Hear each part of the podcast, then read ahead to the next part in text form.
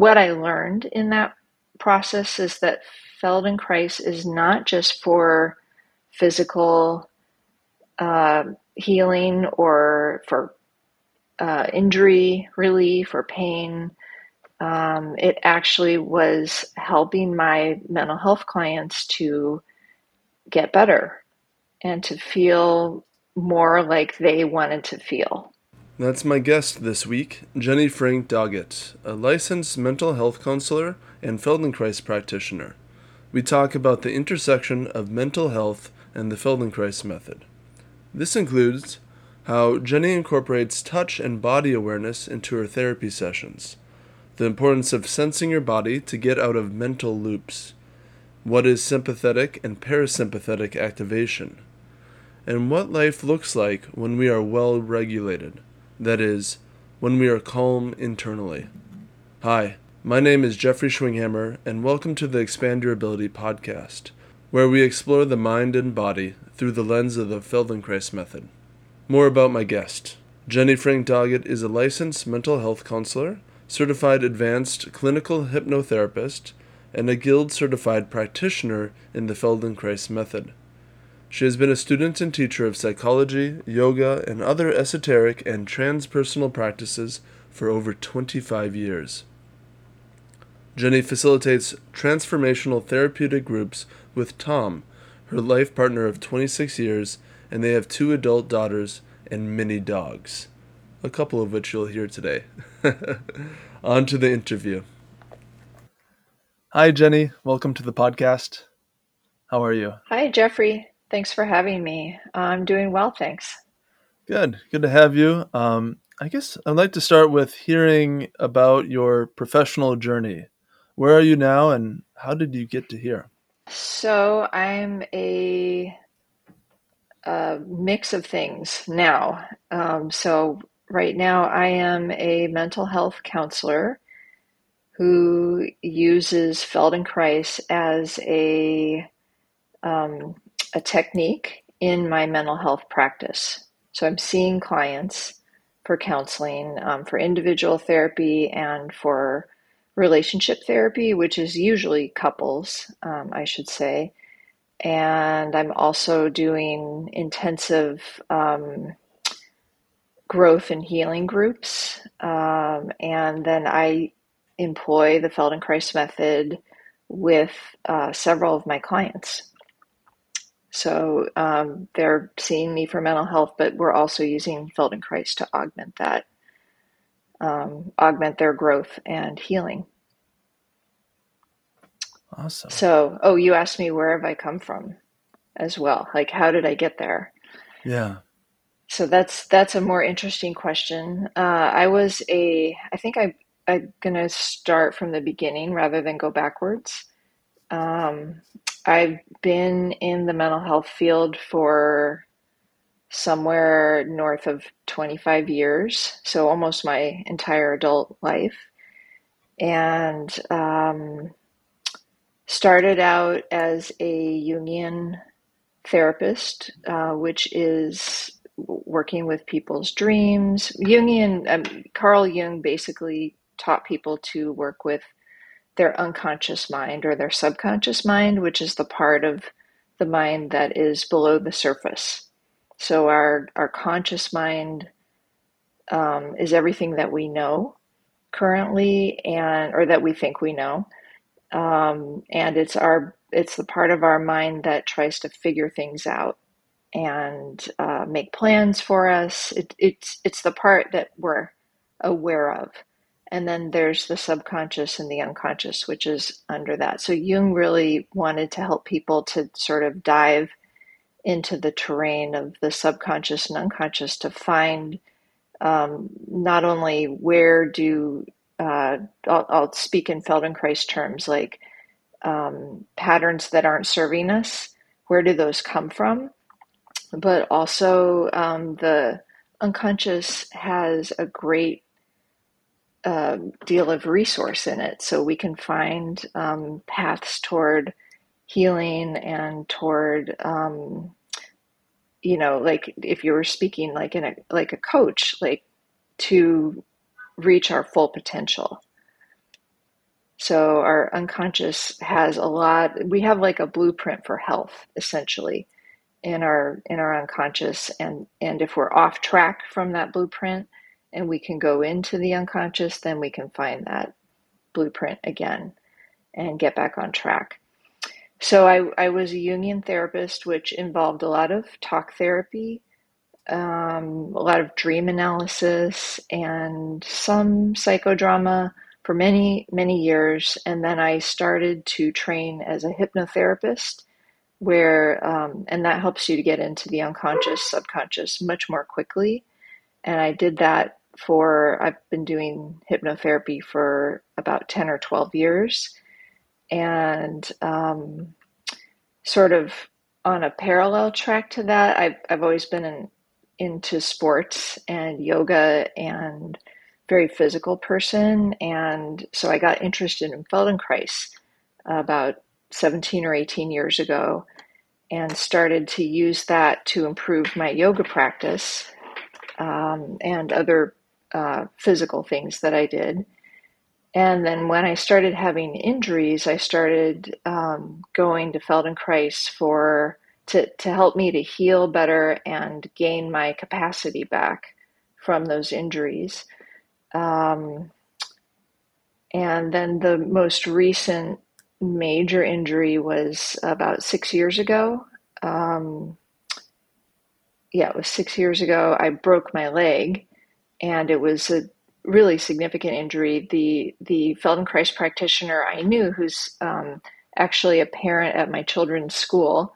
Um, back then, our children are adults now, but we were um, friends and um, sort of family in a family community. Uh, was with Jeff Haller, and so he helped me with my significant injury, and then um, I decided because of that recovery and how well it went, I decided to do the training uh, to become a Feldenkrais practitioner with Jeff and the um, Feldenkrais Training Academy. So I did that, um, and that's how you and I met. We were colleagues in that we were students together at FTA, and um, it's been almost a year since we've graduated. Right. And right. in that time, I have Oh, say that again. Yeah, well, I just wanted to say for listeners, uh, the Jeff Haller that Jenny is talking about is the same Jeff Haller I had on a few episodes ago for an interview.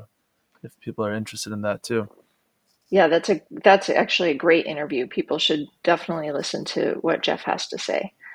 Um, it's the Jeff and Jeffrey podcast, so I would I definitely listen to that. Um, anyway, Jeff uh, was a really significant figure in my life, a mentor um, when I was doing my recovery, and then um, you know through the training. And during the training period, I started to incorporate um, Feldenkrais into my therapy practice. We were, you know, we had to have um, uh, not pretend clients, but people like clients to practice with, practice clients essentially. So I had some therapy clients who did that with me. And um, what I learned in that process is that Feldenkrais is not just for physical uh, healing or for uh, injury relief or pain. Um, it actually was helping my mental health clients to get better and to feel more like they wanted to feel, essentially. But when you say the word feel better, it can mean like you're feeling good, feeling better, or it can mean that you're feeling more. You're more aware, more in tune with what's what's going on. So it, it definitely helped people to feel better. Right. Eventually, to feel good, um, but better in that they were able to understand themselves on a deeper level. Um, because in mental health, you can just sit there and talk about yourself and your history and what you want to be better. You can talk about your future plans. You can do visualizations. But if you're not really getting in tune with your body and uh, what's happening for you physically, you're missing a piece of who you really are. Right, right. I, I'm really curious about a piece of this of um, when you were talking about uh, Jungian therapy and um, like hypnotherapy. You're working with the unconscious, that that part that we're not quite aware of. How does the body represent the unconscious? How does the body figure into that conversation? That's a great question. Um, my experience has been that the body holds a lot of memory. So, what happens in your body tends to stay within your musculature, your tendons, your um, your nervous system. Um, some people even say that ha- having to do with the mitochondria in your cells, that like there's a cellular memory of everything that has ever happened in your existence, all the way down to um, birth and even your time as a in the womb, so prenatally, um, that you have a memory of everything that's ever happened, and your conscious mind doesn't hold all of that information. So, hypnotherapy oftentimes is very somatic experience um, because you're you're using sort of an what we call an affect bridge. So, affect meaning essentially your feelings and emotions to go back in time. Hypnotherapy takes you back in time to um, whatever it is that you're trying to work on. Say it's it's an early childhood trauma that you're you're wanting to sort of metabolize, like really understand what happened and you know, by metabolize, I mean, I'm using that as a metaphor, but metabolize means to understand what are the uh, beliefs that I made about myself and my environment in that moment, and then what are the behaviors that I started to employ as a result of the beliefs that are related to that trauma. And so, um, what happens in hypnotherapy is you're, you're using that emotion, which is also felt in the body. That's a, an emotion or a feeling is that's why it's called a feeling. You feel it in your physical body. It's not a, a thought. Um, so you use that to go back in time, and then you find that moment and metabolize through it. But oftentimes, it's experienced in the body.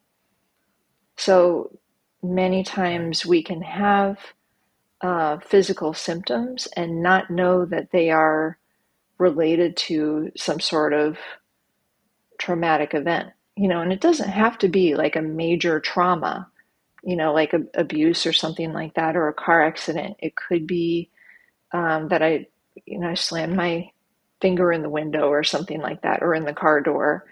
Um, or it could be um, trauma, could be many things. Trauma, you know, essentially means that you stop functioning fully and your nervous system tries to protect you. And it's a trauma if your nervous system doesn't stop trying to protect you. You know, many Mm, times, like difficult things can happen to us. And if we move through them and our nervous system doesn't keep guarding us from having that experience again, then it's not really a trauma. But a trauma is where you're kind of stuck in time and your nervous system is continuing to protect you. So that's also how hypnotherapy is related to the body. right, right. So earlier you used the metaphor of metabolizing that previous experience. It's like kind of like digesting it. It's um, and so if we live our lives in such a way that we can metabolize our experience as we go, we're not storing it up as trauma later down the road to metabolize later. Is that is that a way to put it? I think that's right. Yeah. Right. If if you have the capacity and ability not to hold on to the experience, but to to move through it, then um, it's not an, then it's not a trauma, Right. right? And and you maintain your ability to continue to function in the Right. world. Yeah. A, a long time ago, when I was trying to sort this out for myself, uh, uh, the way I phrased it to a friend was the if an experience we had overwhelmed us and then continues to threaten to overwhelm us, that's kind of a way to describe trauma, that even just thinking about that experience can overwhelm us. Right. A, a simpler way to think about it, um, well, and, and it's important to understand that our brain and nervous system are designed to keep us alive. That's that's a really important thing to just keep in the background. And so the brain and nervous system are are going to or it's evolved to keep us alive. It's going to search the environment for possible dangers and then protect us from whatever those dangers are. And so if you know essentially if you're stuck in trauma or overwhelmed, that means that your brain and nervous system are actually working. They're doing what they're designed to do. But oftentimes, and I, am sure you've heard this a lot, um, and many of your listeners have heard this, what we're reacting to in our environment isn't actually as dangerous to us as our brain perceives it to be. Right. So the the state of overwhelm that you're talking about is, um, you know, if you if you think about it in terms of the autonomic nervous system, taking us into sympathetic activation or parasympathetic activation. Um, sympathetic meaning like we start to speed up, our heart is beating, we're breathing more. Um, our mind might be racing. Some some of us in modern in the modern world make big long to-do lists with sympathetic activation or we overfunction like for instance preparing for this interview if i were in sympathetic activation i would be reading lots of notes and looking at lots of literature to like study and prepare and write a paper before we sit down and talk parasympathetic is the opposite it's it's where you kind of check out um, so if i took a nap before we were sitting down to talk, or I was just spacing out or watching TV or something like that, that would be, um, you know, dropping into that. And it's a very relaxed state, but it's uh, the other way to think about them is fight, fight or flight is sympathetic, and freeze is parasympathetic. So um, it's not necessarily relaxing watching TV. It could be another form of freezing where you're just not functioning. So um, I think I answered your question there. Yeah, I might have got off track. So, so w- when we have an experience or that's traumatic, or we still maintain some sort of trauma, this parasympathetic sympathetic system, how, how does that play out in terms of our our story or our what, what's that relationship there? Would you tie that back together? Yeah. So. Um, I mean, you're not always in parasympathetic or sympathetic or um, yeah, sympathetic activation. You can be going through your normal everyday life, but if if you remember what I said, your brain um, and it's it's lower parts of the brain. It's it's like your mid and lower brain are constantly scanning the background for danger. So if there's a stimulus in your environment that is similar to whatever the original trauma was, um, then you'll go into those types of activation. And then right. it's hard to just keep living your life, living your life normally because you are on hyper alert. And it can be that your mind is on hyper alert. It can be that your body is on hyper alert. So for some people, they and I've I've seen this a lot in my counseling practice. Some people experience that hyper alertness within their body and it and it manifests as um, you know neck and shoulder tension or lower back pain or headaches or that that kind of thing so um, that's a that's a really nice place where feldenkrais you know for a, a counseling client we can use feldenkrais to help to downregulate the nervous system which means to help the nervous system to basically calm down um, and it, it can go both ways. It can be like less active or more active because if somebody's in parasympathetic, they need to um, attune up a little bit so that they can be with themselves. Mm-hmm. What would what what would that look like um, if you were to enter through the body in a session? What, what does that mean? This this is the part of Feldenkrais that I love, and I think I got it in our training. I mean, I certainly experienced it with Jeff and some of my other Feldenkrais practitioners as a as a client before I had this in the training.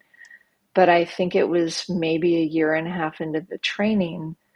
Um, I had an experience where I actually was consciously aware that the practitioner had connected his nervous system to mine.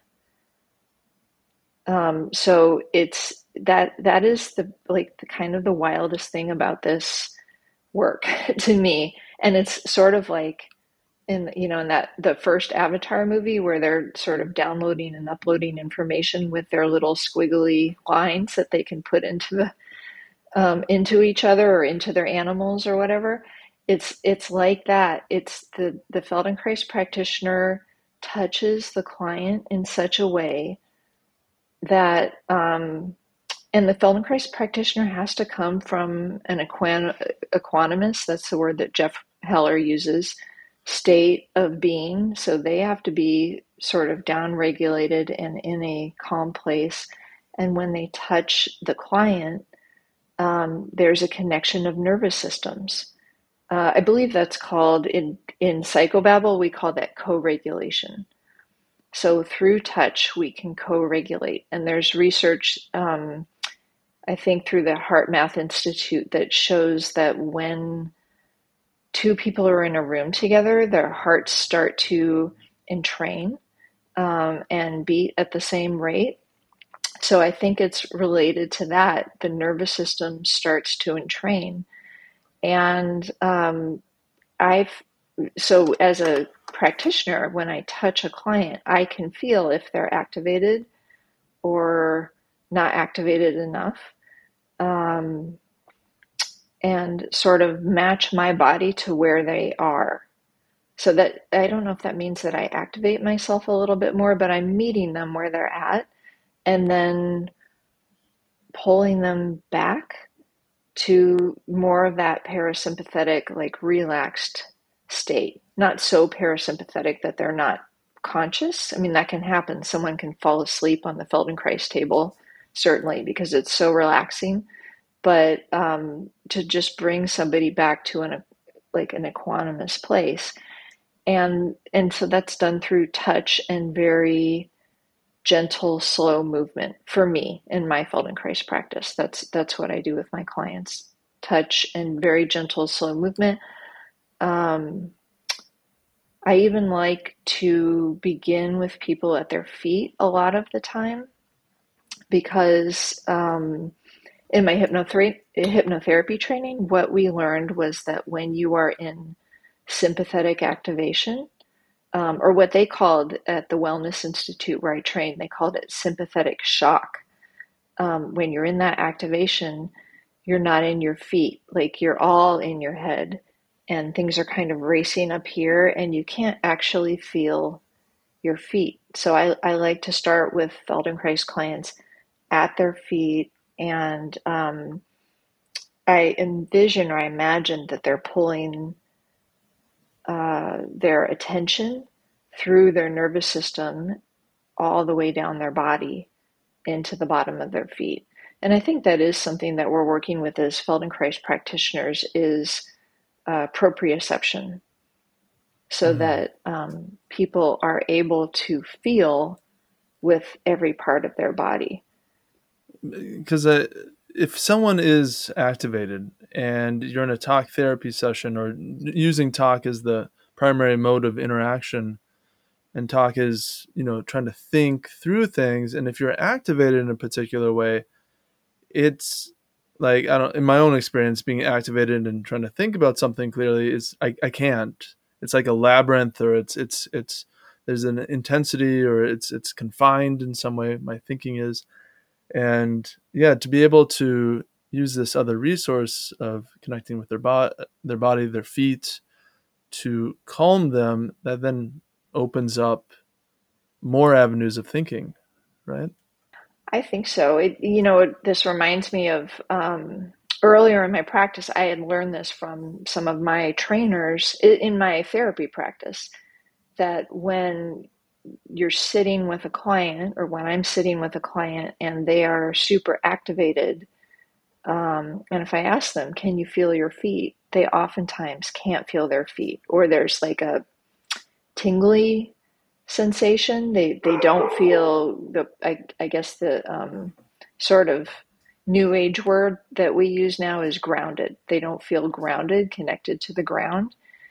Um, so if someone's activated, they don't feel that that grounding. And what I was taught to do was to take off my shoes as the therapist. This is before my Feldenkrais training, and have them take off their shoes, and I would come over and put my feet on top of theirs to help them to anchor into the ground. And what I think that really did was some of that touch that I'm talking about in Feldenkrais, because I'm touching their feet and the the bottom of their feet are is touching the ground, then their attention starts to come down into their body rather than just what their thoughts are, getting lost in that labyrinth. And the, the body is very simple.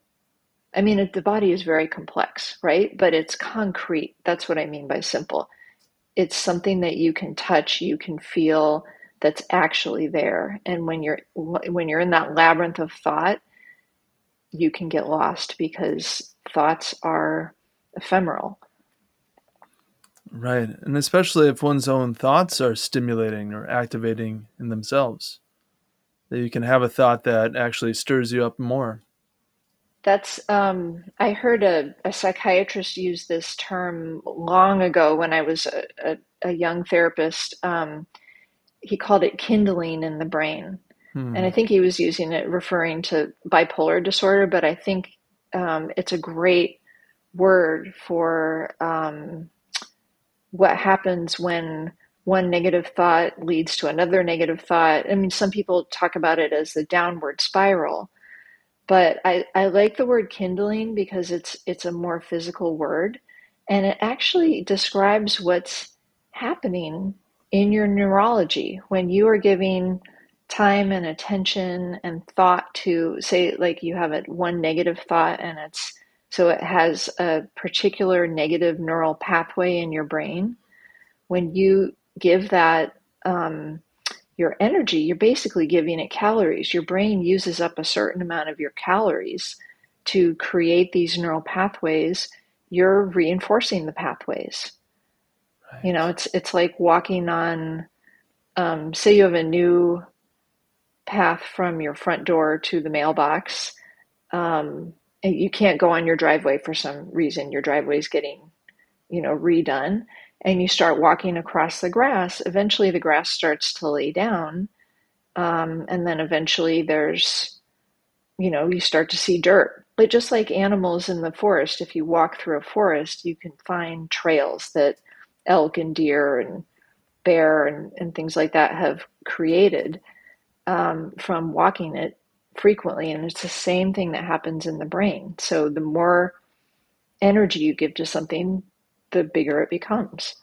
Right. And and then also if there's a trail, well you, you're kind of encouraged to use that trail again and again. It kind of draws you back to use it more.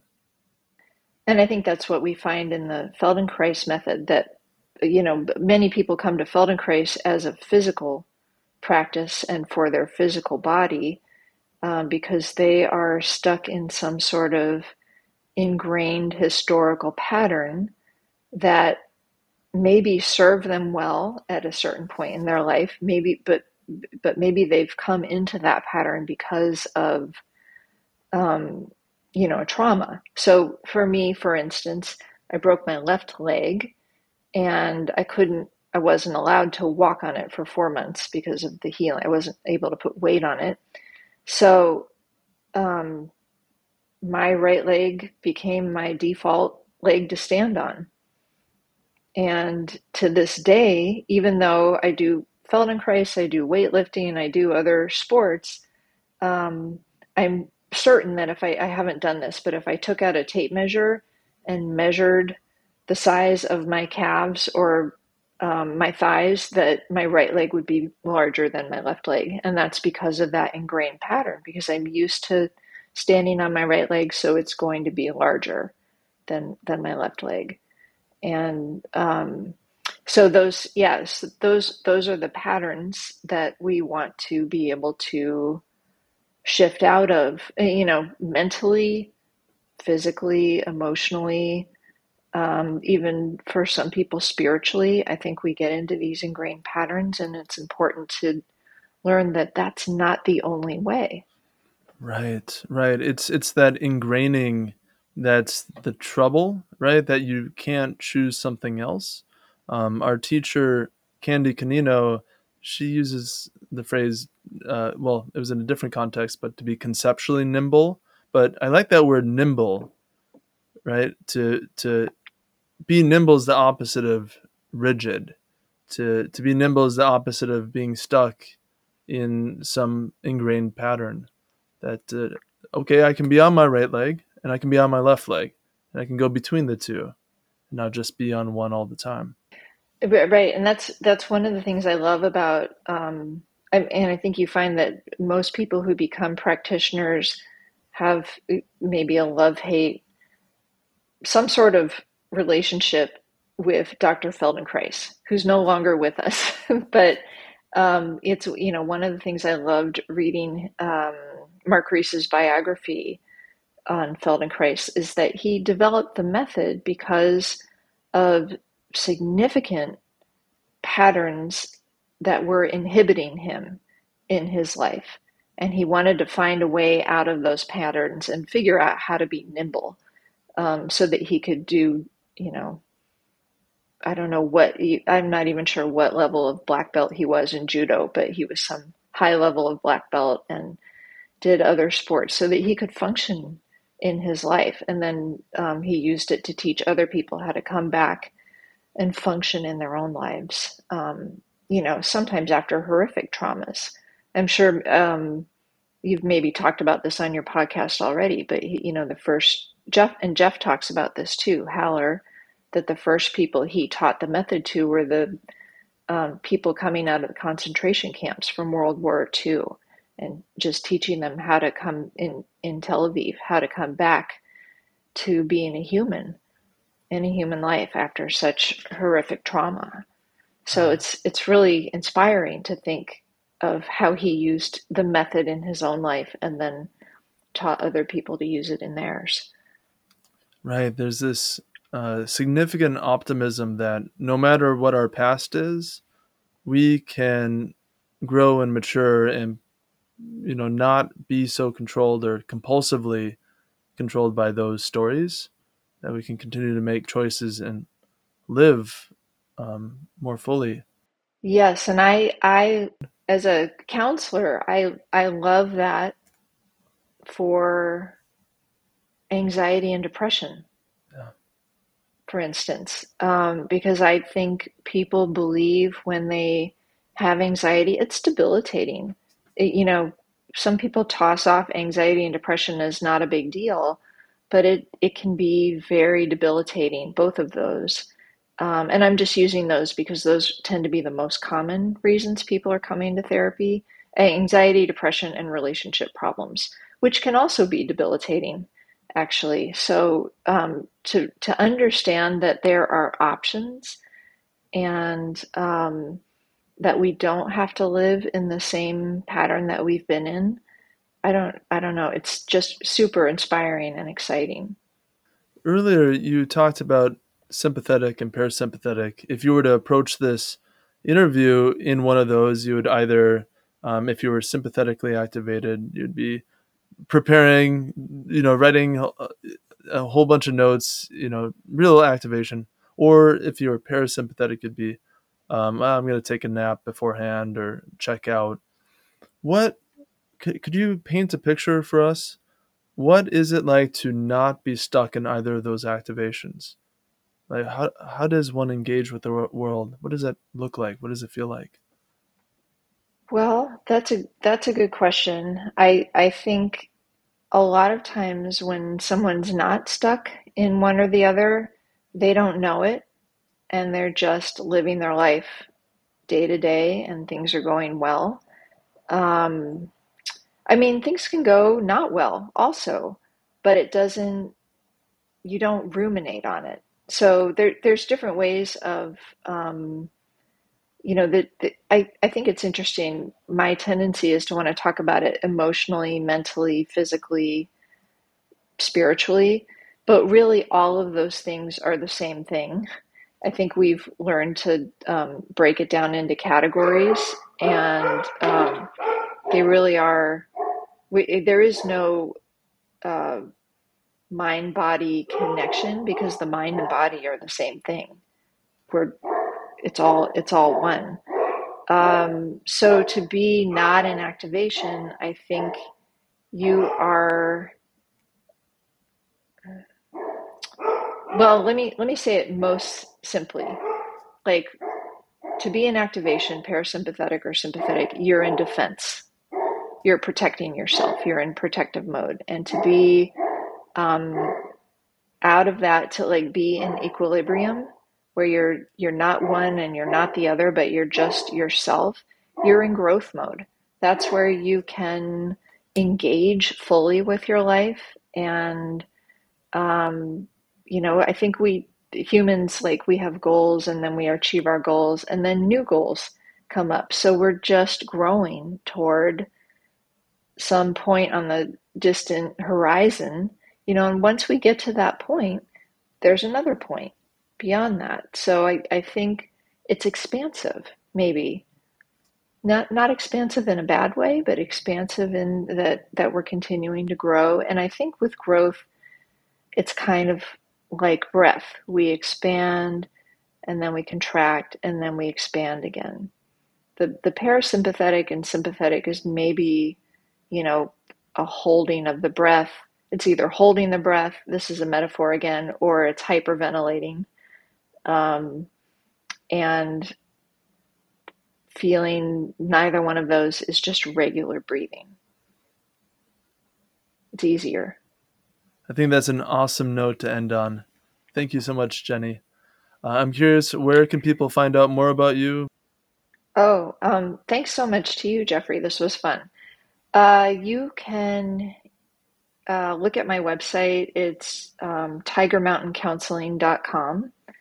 Uh, my partner Tom is also on there with me. Uh, we've been married forever, and uh, we're both therapists now and work together. So you'll see him on Tiger Mountain Counseling. But you can find out more about our work and our groups and about the Feldenkrais I do there. Uh, you can also email me at um, jenny at tigermountaincounseling.com. Awesome. Thank you so much. All right. Thanks so much, Jeffrey. That was my guest, Jenny Frank Doggett. You can find all of those links in the show notes. If you're curious to learn more about the Feldenkrais method, I encourage you to check out my free guide, The Nine Surprising Benefits of the Feldenkrais Method. You can find that in the show notes too. Because talking about what we are learning is so helpful for us in learning, I encourage you to talk about the ideas in this episode with someone you care about. What resonated for you? Jenny talked about using touch with the feet to help ground a person. So, the question I'd like to leave with you today is when's the last time you've touched your feet? Thank you for your attention.